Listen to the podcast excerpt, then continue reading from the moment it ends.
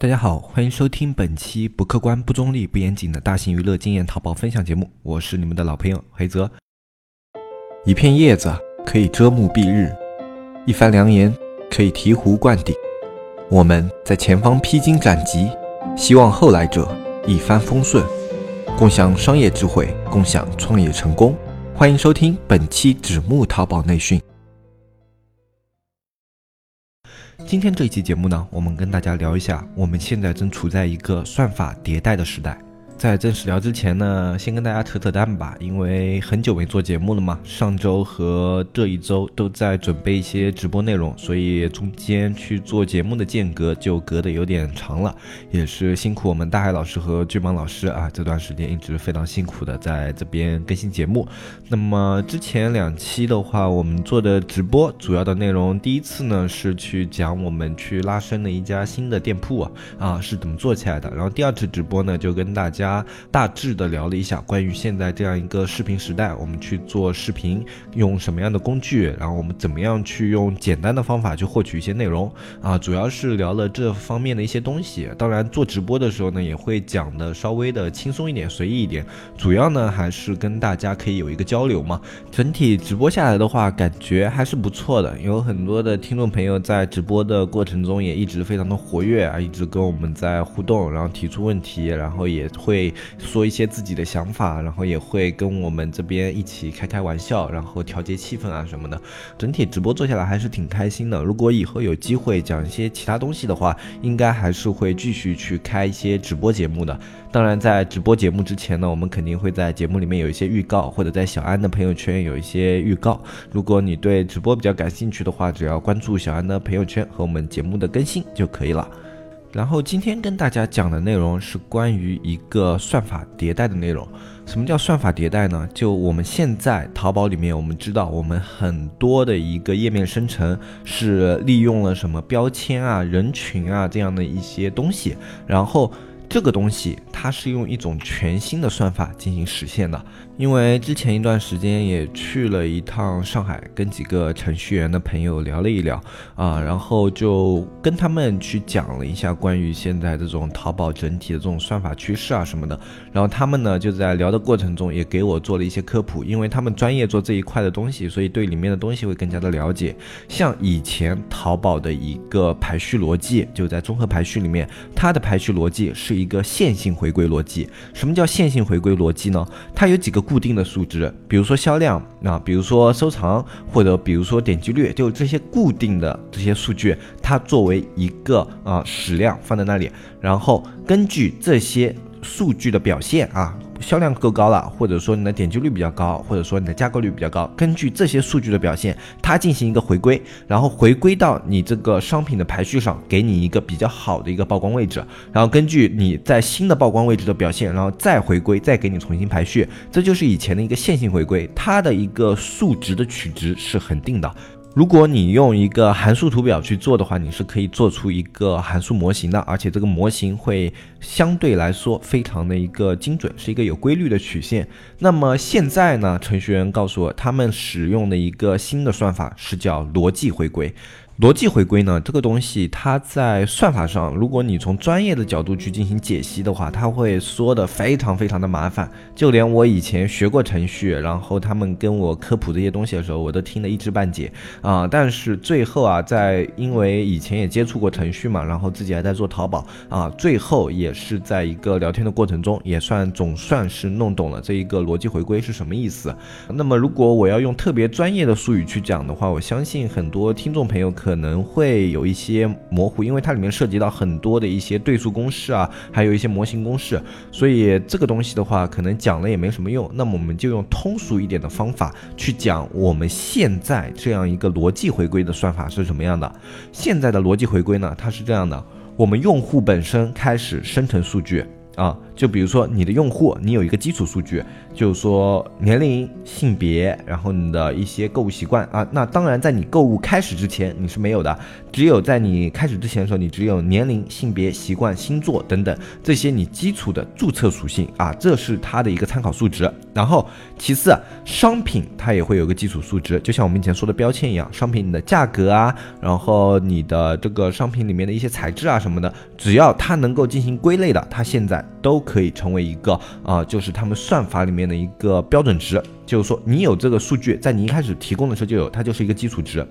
然后根据你这个商品对于相对于某一类用户，就比如说我用户是 Y，然后你的商品是 X，然后我商品里面的某个值，比如说我商品的价格 X 一，针对于用户的某个值，就用户的年龄 Y 一，然后他们之间啊有一个关联性，然后。我如果 X 一这个值的商品对于这个 Y 一的用户，它的匹配度非常高的话，那么接下来我会把这个 X 一的商品更多的匹配给这个 Y 一的用户，然后同时这个 Y 一的用户在购买的过程中生成了新的数据，就类似于他的购买习惯，就他喜欢买什么价位的商品，他就新成生成了新的一个数值，我们可以叫它叫 X 三，对吧？然后。在 x 三以后，它又会拿这个数值去跟 y 里面的数值进行一个匹配，然后它们之间的数据就无限的在进行一个逻辑上的回归，就它们之间现在的一个算法是相对来说更加智能的，也就是这样的一个算法实现了现在的一个千人千面的功能。像我之前的话理解，它可能在我的概念中，就是它是会有一个系统给他们这些标签做归类，然后再用这种标签去分配、去匹配，然后到每一个用户的手机上。其实后来程序员告诉我，这些数值都是在你们购物点击的时候它自动生成的，他们只是在这其中做了一个回归的算法，然后你们这些数值它会自己进行生成，然后生成以后会自己回归匹配，回归匹配以后再进行第二次的生成，第二次生成以后再继续回归匹配，最后它生成可能一个数据量会越来越庞大，而且会越来越精准。就他们会有一个界定值，就是说让这个商品表现最好，而最后这个商品会越来越靠近中间这根表现最好的这根曲线。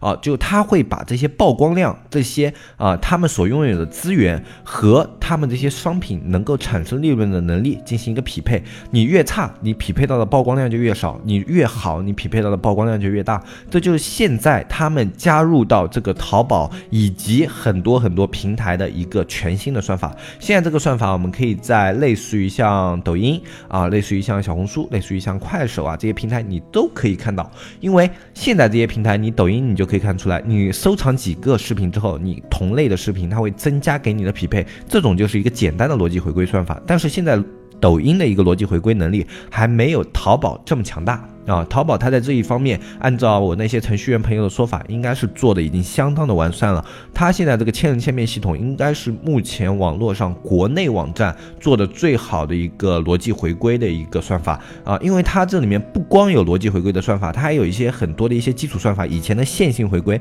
淘宝仍然在使用，因为你不可能直接丢弃线性回归，单纯用逻辑回归去做。像它现在首页流量，大部分使用逻辑回归来进行制作。像综合里面的话，还还是有很大一部分的一个线性回归在里面起到作用。那么从它这一个概念上来说的话，以后这一个功能它影响的最大的应该就是我们数据优化这一块了。像我们以前去做数据优化，我们遵从的就是线性回归的逻辑，我们去。让这些线性回归的模型里面表现出很好的数据，然后来获得一个很好的位置。但是现在线性回归已经不是淘宝的唯一算法了。那么为了迎合淘宝现在一个算法的迭代，我们应该去做一些什么样的工作呢？啊，我们是不是说以后数据优化没有用了？那肯定不是的。首先，线性回归在目前的淘宝环境下，它依然难以代替。因为你的销量什么的依然是淘宝的基础值，甚至在逻辑回归算法里面，它依然包含了这些销量啊、点击率啊和转化率这些数值在里面。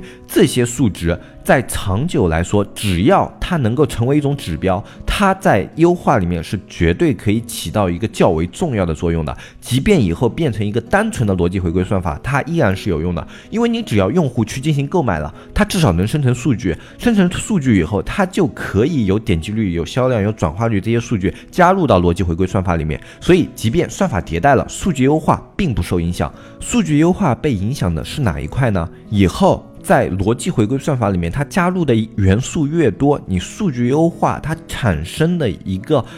就是比例，就是影响这个排序的比例会慢慢的下降。也就是说，我们以后数据优化和类似于像直通车定人群这样的玩法，一定是要相结合的。因为你在早期的时候，你数据优化一定能够给你带来流量，这是没有问题的。因为你现在在用逻辑回归算法，它依旧会给你产生基础数据，有了基础数据，它就会给你匹配流量。这一个这一层的这个线性逻辑，它没有改变。那么在这一层逻辑之后啊，我们在有了这些数据基础之后，我们要让匹配的流量更加精准的话，我们接下来就要借助它淘宝本身有的一些标签，或者说它逻辑回归的一些基础值，我们要去做这些值。像直通车里面，它给你标出来的类似于像什么样的人群啊，或者说什么样的年龄啊，什么样的购物习惯啊，这些都是在它算法里面有的一个基础数据。为什么这么说呢？因为我在跟程序员聊天的过程中，他是这样告诉我的。他说，如果你在那些类似于像直通车转展啊这些里面，他给你了这样的标签，是因为它系统里面它已经生成了这样的一个逻辑回归的一个基础值。他说，他给你这些值，就是让你去匹配，或者说他可以帮你匹配到这些定向的一些外值上去。所以说。只要它这些标签是有的，你去勾选以后，它一定可以帮你匹配到一定的标签流量。然后只要你的产品适配于这样的标签，哪怕你之前前的那些流量不够准确，但是只要你的产品是适配于这些标签的，在这些流量注入之后，它依旧会形成新的转化数据，然后这些转化数据会慢慢的纠正你的流量结构，然后最后你的流量结构会变成一个正常的商品。然后这是我们在之前聊天的时候，他跟我说以后。这样的一个逻辑回归，绝对是在现在的互联网趋势下的一种大的方向。为什么呢？因为现在互联网整体的人群越来越大了。像我们之前的话，我们往前推个十年或者二十年，互联网的受众人群面并没有那么广。像四十岁以上，在当时来说，可能就是一道坎了。四十岁以上的人群，他们当时在上互联网，首先上互联网的人群就很少，而能够在互联网上产生购物以及标签行为的人就更少了。所以。当时的网络很端单纯，如果你去聊天，那就是论坛啊；如果你去购物，那就是一些简单的像淘宝这样的一些平台。当时还有一些比较早的话嘛，像当当啊这些平台，你可可以去有一些购物。那么后面的话，哎，就出现了呃像 QQ 这种软件，它在早期的时候，它也是很单纯的，就只是用来聊天。但是现在的互联网环境是变得怎么样了呢？自从智能手机开始普及以后，互联网现在开始大规模的向高龄化进行一个侵略。像我们以前的话啊，我们这种像呃四十岁以上啊人群用的手机，都是一些啊像诺基亚那种老版的诺基亚，或者说摩托罗拉那样的一些翻盖机啊什么的。哎，这种手机它对于互联网的一个交互性是很差的，大部分人用它还是在打电话。但是现在。这样的手机你基本上已经买不到了，有很多父辈母辈，哪怕一开始他们拒绝智能机，但随着智能机越来越普及，以及及很多智能机的功能开始为人所接受，包括我们现在一个支付环境越来越接受智能机，现在所有的这些高龄化的人群，包括五十岁往上，都有很多的是在使用智能机的。呃，反正我自己身边的话，五十岁以上这批人群，我自己身边的这批人群啊，五十岁以上的使用智能机的。的使用率大概是在百分之六十左右，已经要超过一半了啊！一大部分都是在使用智能机，嗯，即便有一小部分使用的是那种老年机，也是带着一点智能机功能的。他们这种老年机里面至少会有一些微信啊什么样的一些功能在里面啊，所以说现在一个智能机的普及化是非常非常恐怖的。那么在这样的一个环境之下的话，互联网的一个受众人群变得非常非常的杂而乱啊，包括像现在的抖音，哎，我的父。母，我的就是父母辈还要大一些的一些长辈，比如说他们稍微年轻一些长辈啊，有些他们那个年代的话，长辈会年纪小一点嘛，然后大概六十多岁的，他们都也在看类似于像抖音啊这样的东西，因为视频。或者说像图片这样的一些传播形式，它是没有一个年龄门槛的，因为这些信息它是很容易传达、很容易让人理解的。也就是说，为什么现在很多端口都开始注重于去推广视频，因为他们能够去侵略更多的一个覆盖人群。你的父母辈啊，或者说你的爷爷奶奶辈啊，我们年纪小一点的可能是你的爷爷奶奶辈，那么年纪大一点的，那可能像我这样的就是父母辈，那么他们可能对于阅读没有那么高昂的一个兴趣，或者说他们有的像知识水平稍微低一点的，这里不是说父母辈一定是知识水平低，但是在那个年代的话，有一部分确实是知识水平要稍微低一点的，那么他们对于阅读可能是稍微有一些障碍的，但是他们看视频是没有障碍的，所。以，视频这样的传播形式，在现在的这个意义之下，它除了去有一个更直观的表达、更丰富的表达之外，它还有一个就是去侵略这种高年龄的一个用户群。那么，在侵略了之后，是不是就形成了互联网现在的用户量非常的大、非常的杂乱？那么，在这样的一个情况下，你单纯去用销量进行匹配，是不是会有一些问题？你想一想，如果你单纯用销量匹配，年轻人啊，我们从三十岁往下这一批人群，是不是占据了互联网的绝？对的一个啊大的一个用户群啊，虽然那个高龄化现在也有很多，但是三十岁以下应该还是一个绝大部分的一个用户群的一个占有量。那么在在这样的一个情况下的话，如果你单纯用销量啊点击率这种去计算的话，就是这些年轻人的爱好永远会被啊显示在这些网站或者说流量平台的最前列，而那些六十岁的人，他们可能去看这些东西，五十岁的人去看这样的东西，他们可能不感兴趣，或者说看不懂，所以。在这样的一个环境下，逻辑回归算法就显得尤其重要，因为他们可以。在这样的一个算法里面生成，比如说现在的五十岁人群爱看什么，六十岁的人群爱看什么，那么我们可以把五十岁人群爱看的东西匹配给五十岁的人，把六十岁爱看的东西匹配给六十岁的人，然后再细分一点的话，我们可以把六十岁的女人爱看的东西给六十岁的女人，我们可以把五十岁的男人爱看的东西给你五十岁的男人，对不对？那么在这样的一个情况下，逻辑回归算法就会让你的用户群更加的有粘性，更加的让你的内容精准化的匹配到这些用户的手中。所以，这种带有明显进化性质的一些算法的迭代，它一定是未来的趋势。它短时间内不会被一个更优解的算法给代替。那么，也就是说，它吸收了线性里面的一些优势，然后产生了自己的一些新的效应，以迎合现在的一个互联网环境。那么，我们作为这里面的一环的话，我们应该想到的就是。我们以后去做的一些商品，也许应该要更加有针对性一点。像有一些商品，我们就拿我做的装饰画来打比方吧。如果我去卖那种就是高山流水，或者说啊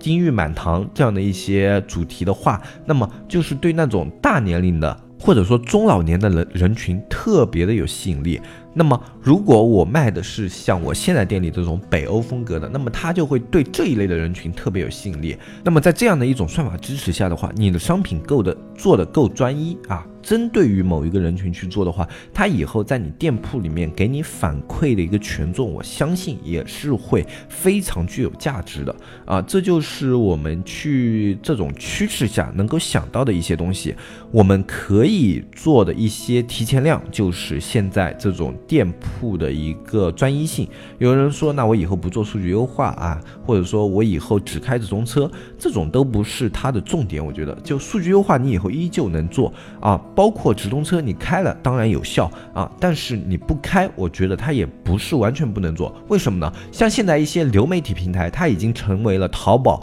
之外的端口。淘宝已经不光着眼于自己的一个站内流量了。它作为站内流量的话，它已经可以说是业内的一个巨头了。它再在站内做开拓的话，已经是非常困难的。所以它现在去抖音啊，就是说跟小红书啊，这里面都有合作。然后这些外面的流媒体平台可以为它带来一些新鲜的，它原本触及不到的流量。所以说。他在这方面去做了一些努力，那么这应该也是我们可以去努力的一些方向。我们可以从他们的这些流媒体平台去入手，从他们现在注重的这种视频的这种角度去入手。我相信现在你如果去做视频的话，还算还不算晚。那已经不算早了，但是一定也不算晚。那么在这种时机，你去入手做这样的一些工作的话，对于你以后去打造店铺，我相信一定是有好处的。包括你以后如果想要在互联网这个行业长久的立足的话，视频一定是你绕不过去的一道坎。啊，这一个时间我相信不会特别特别的久，啊，一个全平台的一个视频化，我相信以后的平台就是它会有文字，但是视频一定会是它在里面也要加入的一块内容。因为现在的互联网就有两种趋势，一种是寡头垄断趋势，当它进行了寡头垄断以后，它就会像淘宝啊、像腾讯啊这些企业一样，他们要做的就是进一步的拓展用户量啊，这是他们永远要解决的两个难题。那么在拓展用户量这一块，就像我之前说的，视频就是他们绕不过去的一道坎，因为它对于全年龄层一个覆盖会更加的广。这就是我们今天这一期节目跟大家分享的一些内容。啊，也是我之前跟这些程序员聊下来以后自己的一些思考，以及自己最近在钻研视频这一块的时候自己想到的一些东西啊，所以就拿过来跟大家做一下分享。然后呢，马上双十二就要到了